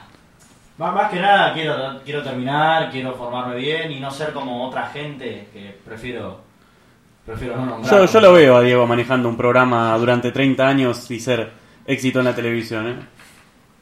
Bueno, eh, muchachos, buen- muy buena nota, la verdad que los lo felicito a todos por la nota que hemos que hemos conseguido, que le va a caer muy bien a mucha gente, que mucha gente que le va a saltar Está- el stem para todos lados, pim, pim, pim, pim, pim, va a lo un que- flipper. Miren, miren lo que fue. Miren lo que fue que colapsó la página de Delta Medios. Colapsó. Colapsó. Visita récord. y que la cantidad de mensajes que hay es impresionante. Acá tengo uno, frenesí, la puta que no, bueno, se- se- Acá no. me dicen frenesí, la concha de trono. No, no, no. Esta semana te pago lo que te debo, per- atentamente Pepe, no, no, tampoco. Acá Hernán de TV me dice gracias, muy buena entrevista. Rey Fernando, felicitaciones, gran entrevista. Eh, no, es impresionante. Diego Castañero dice, tú subió parte de las declaraciones, me dieron ganas de ejercer la docencia, dice Cuervo Tinelli en frenesí. Me escribió un mensaje de Diego Castañolo también, le mandamos un saludo. Le mandamos un saludo a Diego, le mandamos un saludo, que, que también es un tipo que siempre estuvo con frenesí y apoyándolo, siempre nos ayudó y creo que está en Neuquén ahora, así que le mandamos un saludo grande. Eh, Vieron que Frenesí Soberana tiene la puerta abierta todo, porque era como tabú, viste, que Frenesí Soberana cuando no ciertas personas no salen, no mordemos a nadie, no somos una... una, una- ¿Cómo se llama la víbora esa que...? Una yarará. Una yarará. ¿Hay alguno que No, ¿Hay no. alguno acá que tiene una yarará o algo por la duda? No nos quedamos con la plata del recreativo, nada. O sea, No, nosotros somos gente decente, honesta y buena. ¿Por qué es- esa chicana? Venimos de hacer la nota, creo, más importante que se le hizo a Tinelli. ¿Por qué frenesí, dale? Si no vas a decir, ¿qué programa es ese? La, la nota más importante que se le hizo a Tinelli en San Lorenzo, en cuanto a títulos, se la hizo a nosotros. No paró de tirar Está, títulos. está a punto de Habló- caer en Camblor ya. No, ese es no- una nota que haría la BBC, diría. No, Es una no, nota europea. Es una nota europea. En Venecia, está en Venecia. no Trafford. En Venecia. No, yo creo que Rodete Igual después- te digo, déjame decir una cosa. Yo lo que me río cuando tuitea, ya me está, antes me caí. Cuando el equipo perdía, me caía mal lo- las declaraciones, pues parecía un poco chupapija. Ahora, la verdad, ahora hasta allá cuando lo leo, me cae simpático. Bueno, ¿Y lo, vamos a tener acá? Un No, fenómeno. la semana que viene pasamos sí, de sí, sí. Camblor. Sí, sí, sí, lo vamos a sacar al aire. Lo vamos a sacar al aire porque queremos escuchar. Es un fenómeno. Esa, frase. Después que Frenesí vaya esperando con, con Camblor y haga fiesta no, para, creo que- Perdón, y durante toda la entrevista va a estar sonando Europe. Cuando Sí, entrevistemos a Camblor. sí, sí, sí. Algún temita de Europe va a estar sonando de fondo. Yo, el otro día, cuando Camblor comparaba Sarandí con Venecia, yo voy a Sarandí todos los días, una baranda. Ya, no, no, no está Lauchan. Hay, hay diferencia. Está la Uchan ahí. No, no, en Venecia no está Lauchan. ¿Cómo En- que no? Envidia pura. Ah, no está la Uchan, no, está el acceso. No tiene, no tiene los monobloques bloques cerca. Acceso este, la No, baranda que hay. Ah, pero bueno, son detalles. Pero no queremos tener a Con la Rodete. parrilla Altano ahí cerca, eso Ro- no tiene. Rodete creo que Eh. en esta entrevista de los títulos que hay, yo creo que hace, pero... mm, europea, la europea es Euro- Europa en estado puro San Lorenzo. No, la verdad, muchísimas gracias, la verdad, del primer momento. Eh, Les paso un datito, estuvo al aire casi una hora hablando. Me dijo media hora, 40 minutos.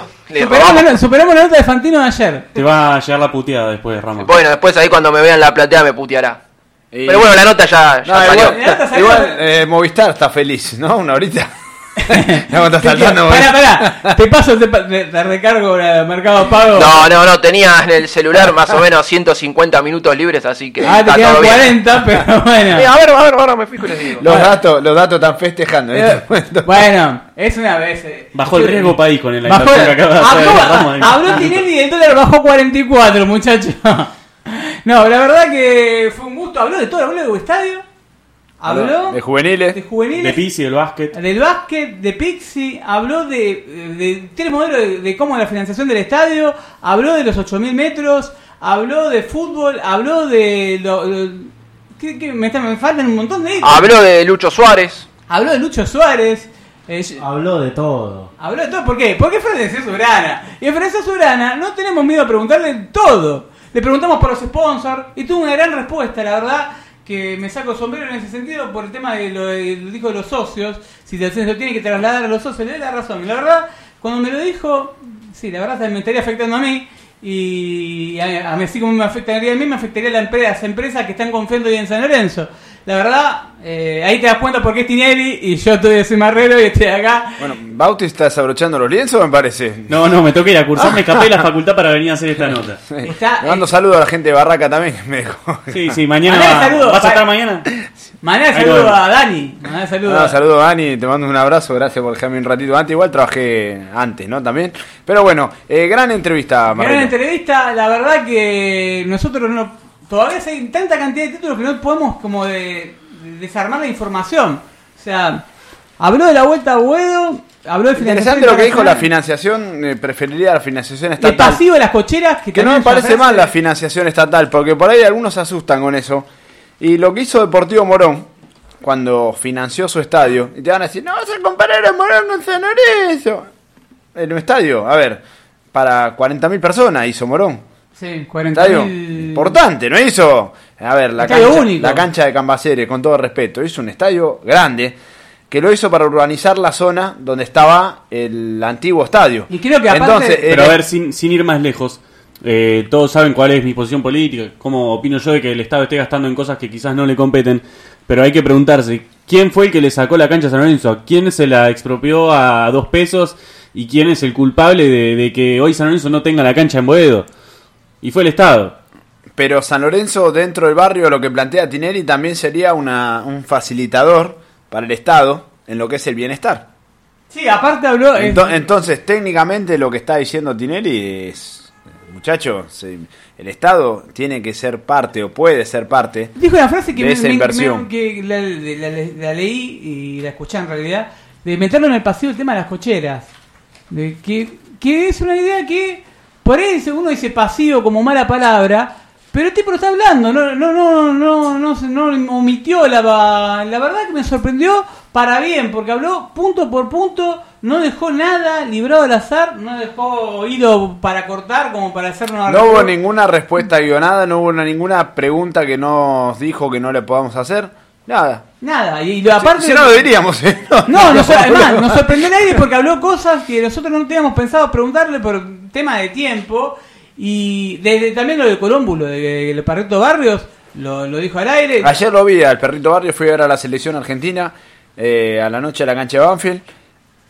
Me pareció un gran partido de Herrera, un jugador que está eh, a, Sí, nivel, jugó un partidazo. a, nivel, a nivel selección. Y yo creo que Bauti se está despegando el calzoncillo todavía con el partido que hizo Fernando Valenzuela. Bauti. ¿Qué jugador Fernando Valenzuela? Qué hombre. Habría que haberle pedido a Qué Marcelo hombre. que Valenzuela esté en el mercado de pases. También Necul, otro que, que sonaba mucho. No, no vas a comparar. Y allí- no, obvio, está a kilómetros, pero Valenzuela está al nivel de Hazard. Y me parece que, que Hazard queda chiquito al lado de, de Chiche. Ese Y- nuestro. Ese Y ayer me quedo yo te con- Mandaría, te mandaría con el, a- de gerente a negociar jugadores. De ayer me quedo con el caño el perrito Barrios en el área. Hay gente que lo puteaba. ¿Cómo vas a hacer eso? De espaldas, no un caño en el área, sí, eran salió todos jugando. Eran todos nenes, no puteó a nadie, lo estaban aplaudiendo, eran focas ayer. Pero muy buen partido de Herrera, me parece un jugador eh, de, Espectacular. de proyección internacional. Sí, aparte otra cosa que tiene, que tiene Herrera es que en el caso de Herrera hoy está jugando por el nivel de Salazar. Salazar es un jugador que tiene un ataque. Igual para mí Herrera es más jugador. Eh, me gusta cuando recorta adentro Herrera, porque lo, lo ha aprendido con Almirón, eso me parece que Almirón ha dejado una, una base de aprendizaje en, en muchos chicos bastante interesante y en Herrera es el caso más marcado. Eh, cuando Herrera ataca por dentro como interior, Ale, eh, lastima. Y es un jugador que es una característica en realidad que se usa mucho en Europa, sobre todo en la liga inglesa.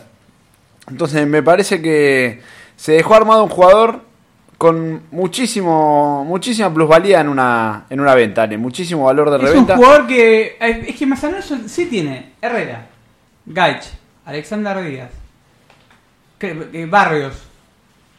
Pero son todos jugadores. A ver, estamos hablando de hablo, buenos no, para, para, para, para. Vamos a discutir una cosa de la de Me gustó, formación. me, gustó los dos nombres que tiró de, novena. Que la verdad que no tenemos ni idea más El chico vino de Chaca, Que es una sorpresa. lo- lo- lo- y hay un chico tal Megarejo, fue el apellido. Melgarejo. Que no, no, quien dijo habló, le dio un, un palito a boca diciendo, no sé, la verdad que respeten los códigos del fútbol. Ya nos pasó con Maroni, pues Maroni iba allá a San Lorenzo, no sé si se recuerdan, y se metió Boca en el, me- en el medio. Espero que Boca alguna vez tenga códigos con, con, con alguien, ¿no? Varios chicos en realidad, Sarías Molina, eh, varios chicos que bueno, terminó terminó llegando a Boca, incluso Pavón. Eh, Pavón fue otro de los jugadores que estuvo muy Claro, cerca. Pavón que cuando estaba en talleres. Estuvo a punto de venir a San Lorenzo Claro. y Boca lo, nos anticipó. Pero bueno, me parece que me hubiese gustado preguntarle, lo que pasa es que el tiempo también no- nos escaseaba el perfil de jugadores que busca San Lorenzo, si busca para que rindan en primera o si busca para vender, porque son dos perfiles diferentes. A ver, el Barcelona, ¿a qué apunta a los jugadores que forma, Ale? O sea, a que jueguen. jueguen. Igual la a que- de los no, últimos pero- años no, no, fue pero- lo, de los- lo- lo del... Pero, por eso, pero apunta a que jueguen. sí. ¿A qué apuntan otros clubes? A Y a vender. A vender. A venderlo. San Lorenzo igual creo que... Por ejemplo, los clubes holandeses lo que apuntan es a los jugadores a venderlos, ¿no? Que lleguen a primera y están formados. El tema es que el fútbol europeo es mucho más similar entre sí que el fútbol sudamericano con el europeo. Me parece que a la hora de la formación hay que trabajar de otra manera. Y si vos querés tener un perfil de jugadores que vendan a Europa, hay que mirar a lo que está haciendo Racing, que me parece que forma jugadores con el corte para vender a Europa. No solo para rendir, sino para, para vender a Europa el día de mañana, Ale. Sí, lo aparte... Y no hay que tener miedo a copiar un modelo. No y nada mira, malo". me gusta lo que hace este. ¿Qué está mal?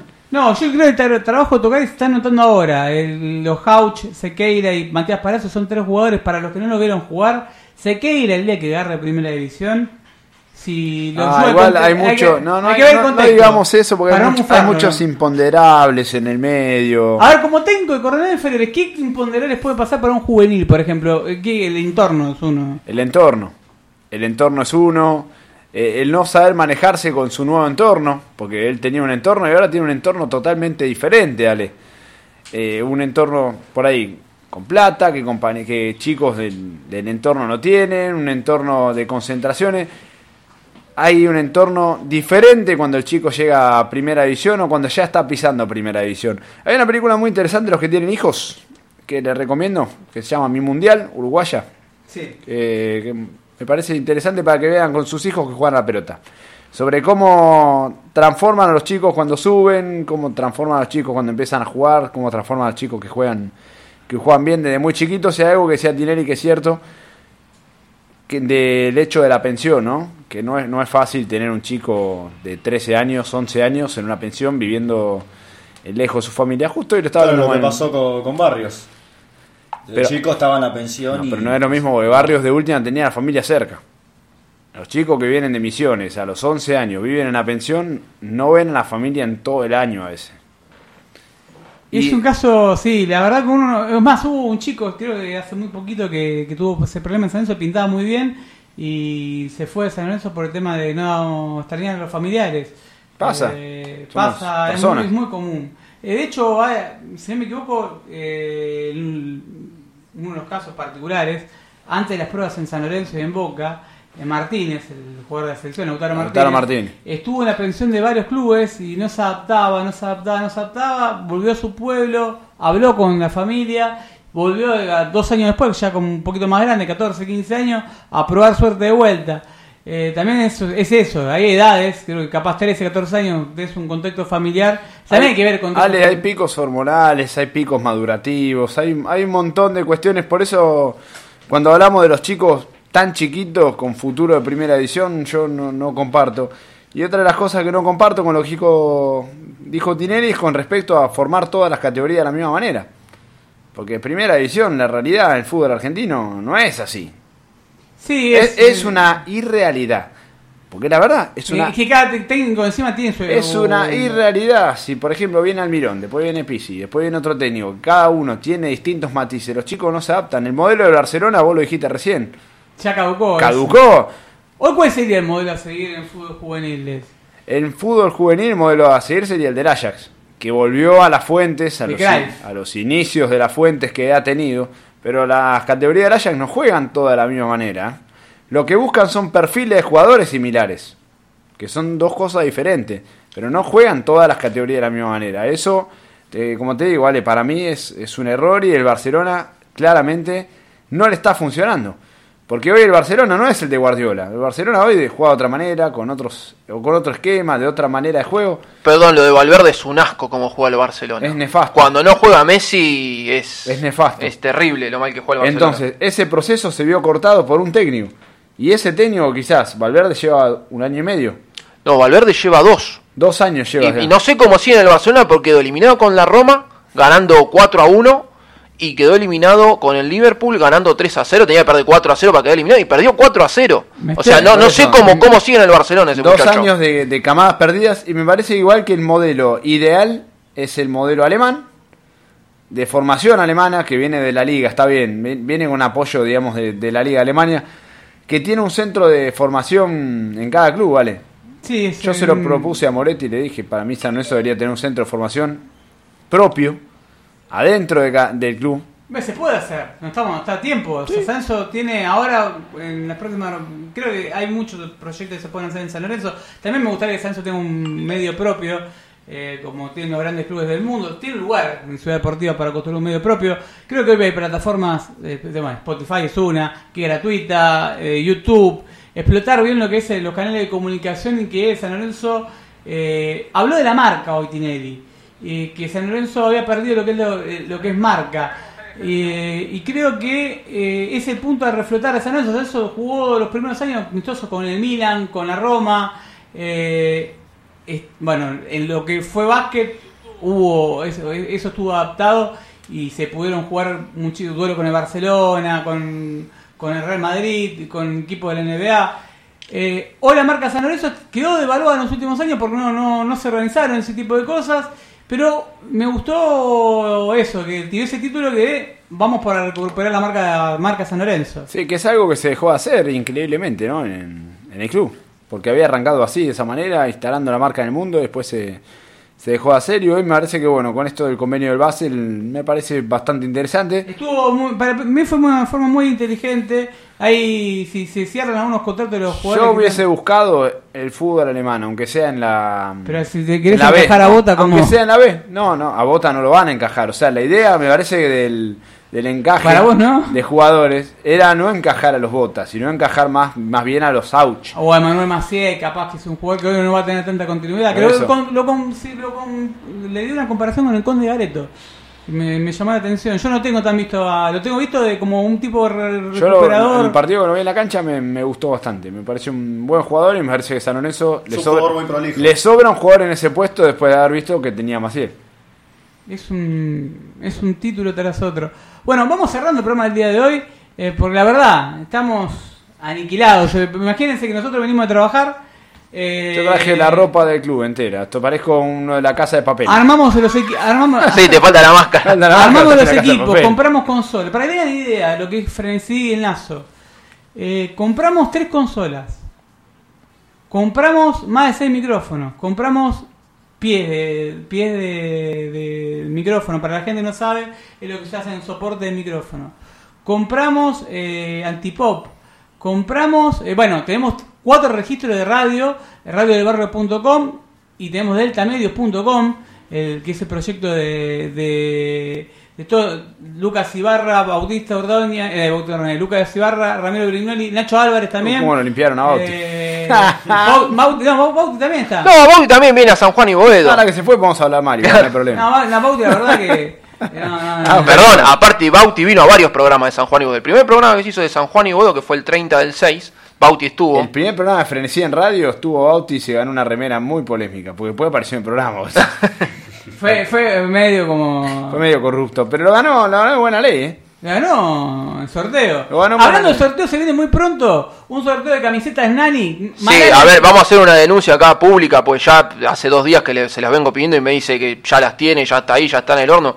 A Vicente Arellano de Salta, Uh. que en vez de levantarse a las 2 de la tarde, se levante un poquito más temprano y me haga los, los banners que le estoy pidiendo hace dos o tres días. Una 58 se levantó mañana. Mañana vio una 58 Si ya hoy tenemos hoy tenemos también a- agradecemos de todo corazón a um, Estudio Quad, Squad.com que es el que se encarga de nuestro flyer. Si ustedes ven los flyers hermosos que tenemos de una super profesionalización, no los hace ni Marrero, ni Romero, ni Bautista Ordóñez, ni Lucas Ibarra, ni De ninguno. ninguna manera. Lo hace un diseñador real. eh, que va a tener tarea para lograr porque tendrá tanta cantidad de títulos que nos hacemos un festín. El festín que lo vamos a hacer esta semana con el lazo. Igual me gustó porque a Tinelli le sacó fácil 15 años.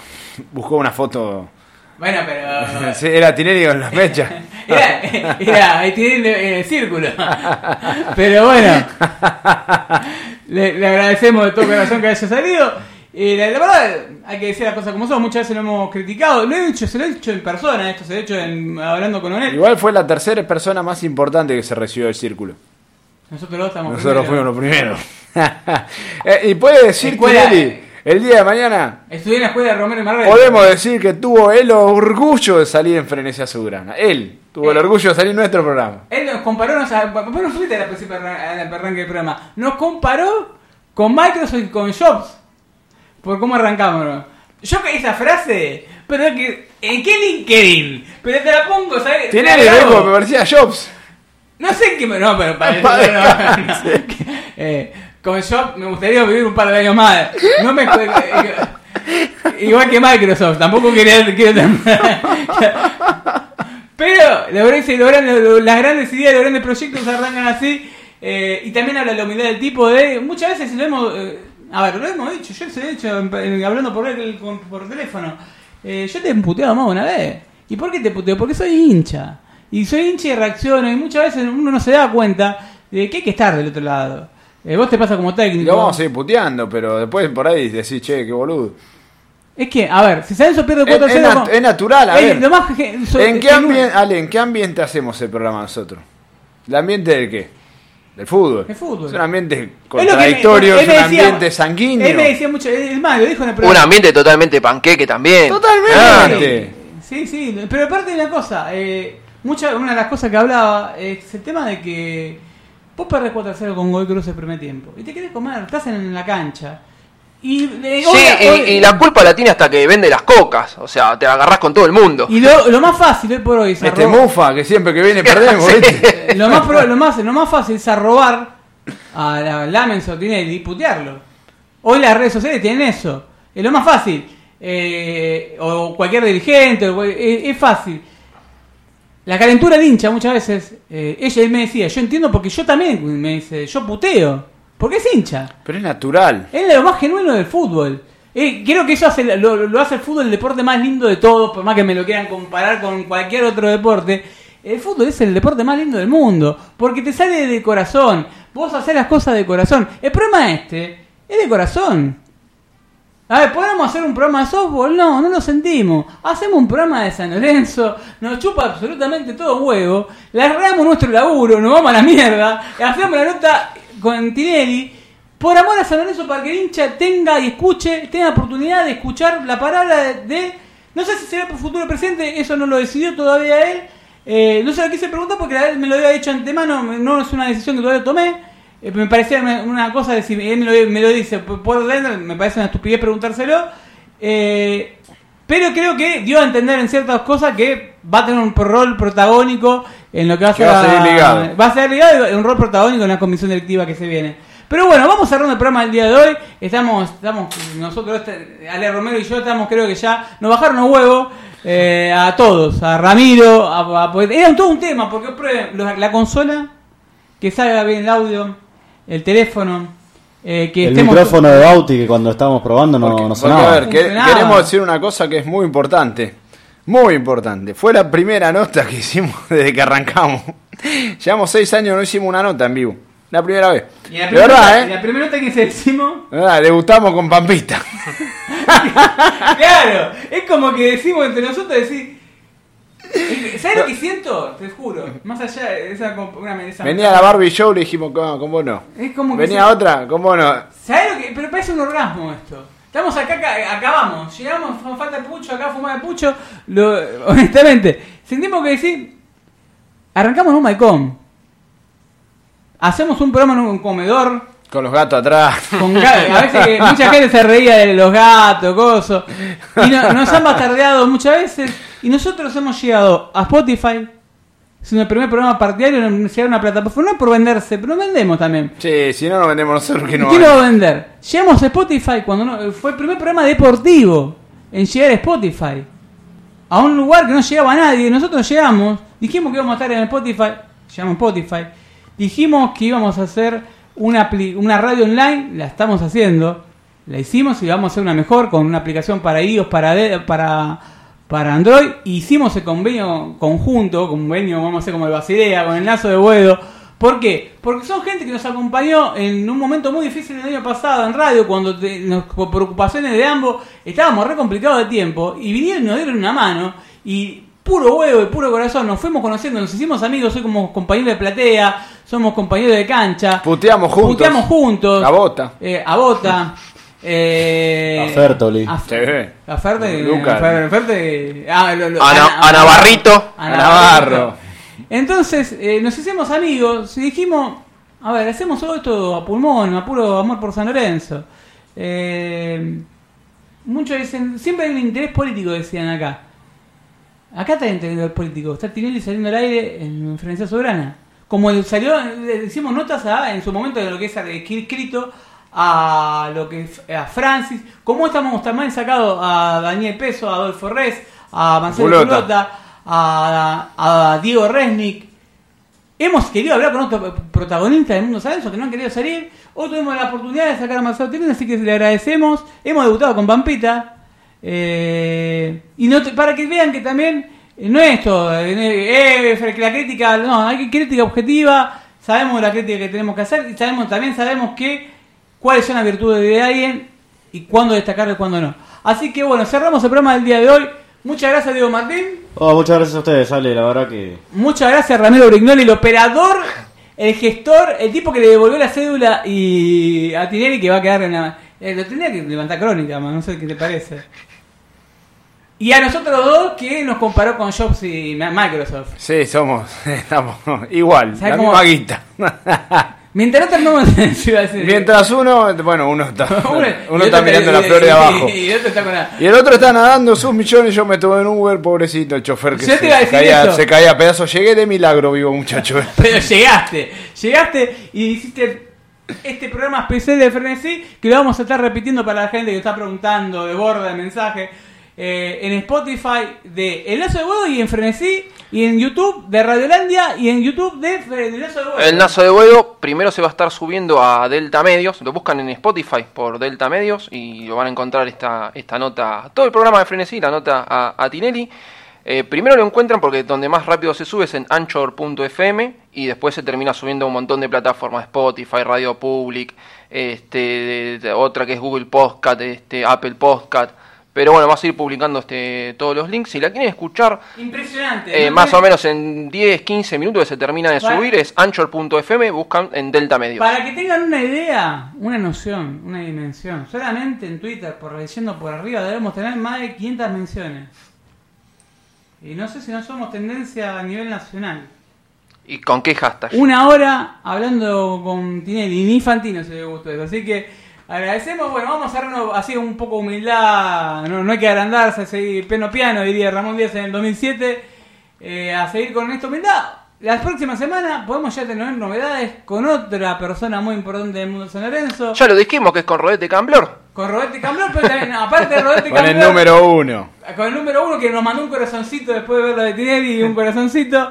Eh, vamos a estar eh, muy pronto haciendo una nota, ya lo podemos anunciar porque hemos- lo he hablado con esa. con- no, no sabemos si la semana que viene o la otra, con Juan Antonio Pixi y, el profe Richino. Y también con, eh, gracias a una gestión de Pablo Chodini, eh, la oportunidad de sacar a, a Tocari en, en Lazo de Boedo y en Ferencia Soberana. eh, que bueno, cumple, eh, cumplió un sueño, una meta que tenía cuando arrancamos en el balcón. Nos llamó a Pablo Fleitas haciéndose pasar por un oyente. Y bueno, hoy estamos acá y demostrando que desde la autogestión se puede hacer esto y que hoy somos, le guste, les pese, a quien les pese, el medio con más influencia en el mundo San Lorenzo. Porque lo dicen los números, lo dicen las visualizaciones en, en- en Twitter, lo dicen las visualizaciones en Internet, lo dice boca a boca. Que vos siempre me decís una frase, que se hable, Bien o mal, pero que se hable. eso es Frecuencia Soberana. Y en realidad la otra frase de cabecera para cerrar este programa, muchachos, ¿saben? Muchachos- Al que le gustó, frenesía su grana bien. Y a quien no le gustó, yo le diría que hoy se Eh, haga. Hay un más de uno que ahí. se está haciendo el ecodoppler. ahora, No, ecodoppler. Pim, sí. pim, pim, pim, pim. El saltar. el Sten sabe cómo está, ¿no? No, no, no, no se jode con eso. No, no mames. No, no. Que salte uno. No, No, todo. no, todo. Pará, ya tiene, tiene como cuatro o cinco, una más. el, y- el flipper que salte. No, no, pará. Nos vamos a ir despidiendo con la canción. Dale, vamos la, mando, la vamos cantando y la mando al aire. La mandamos al aire. eh, gracias a todos los que están del otro lado. Eh, Dante Guevara. No, no termino más. Eh, bueno, gracias. Gracias a todos. Y gracias. Gracias, Marcelo. Gracias. Gracias, Marcelo. Marcelo. Gracias por estar en Soberana. Y por ser profesor. Bueno, nos vemos la semana que viene. Esto fue eh, Soberana FT con el lazo de Boedo. Por deltamedios.com. Chao, hasta luego.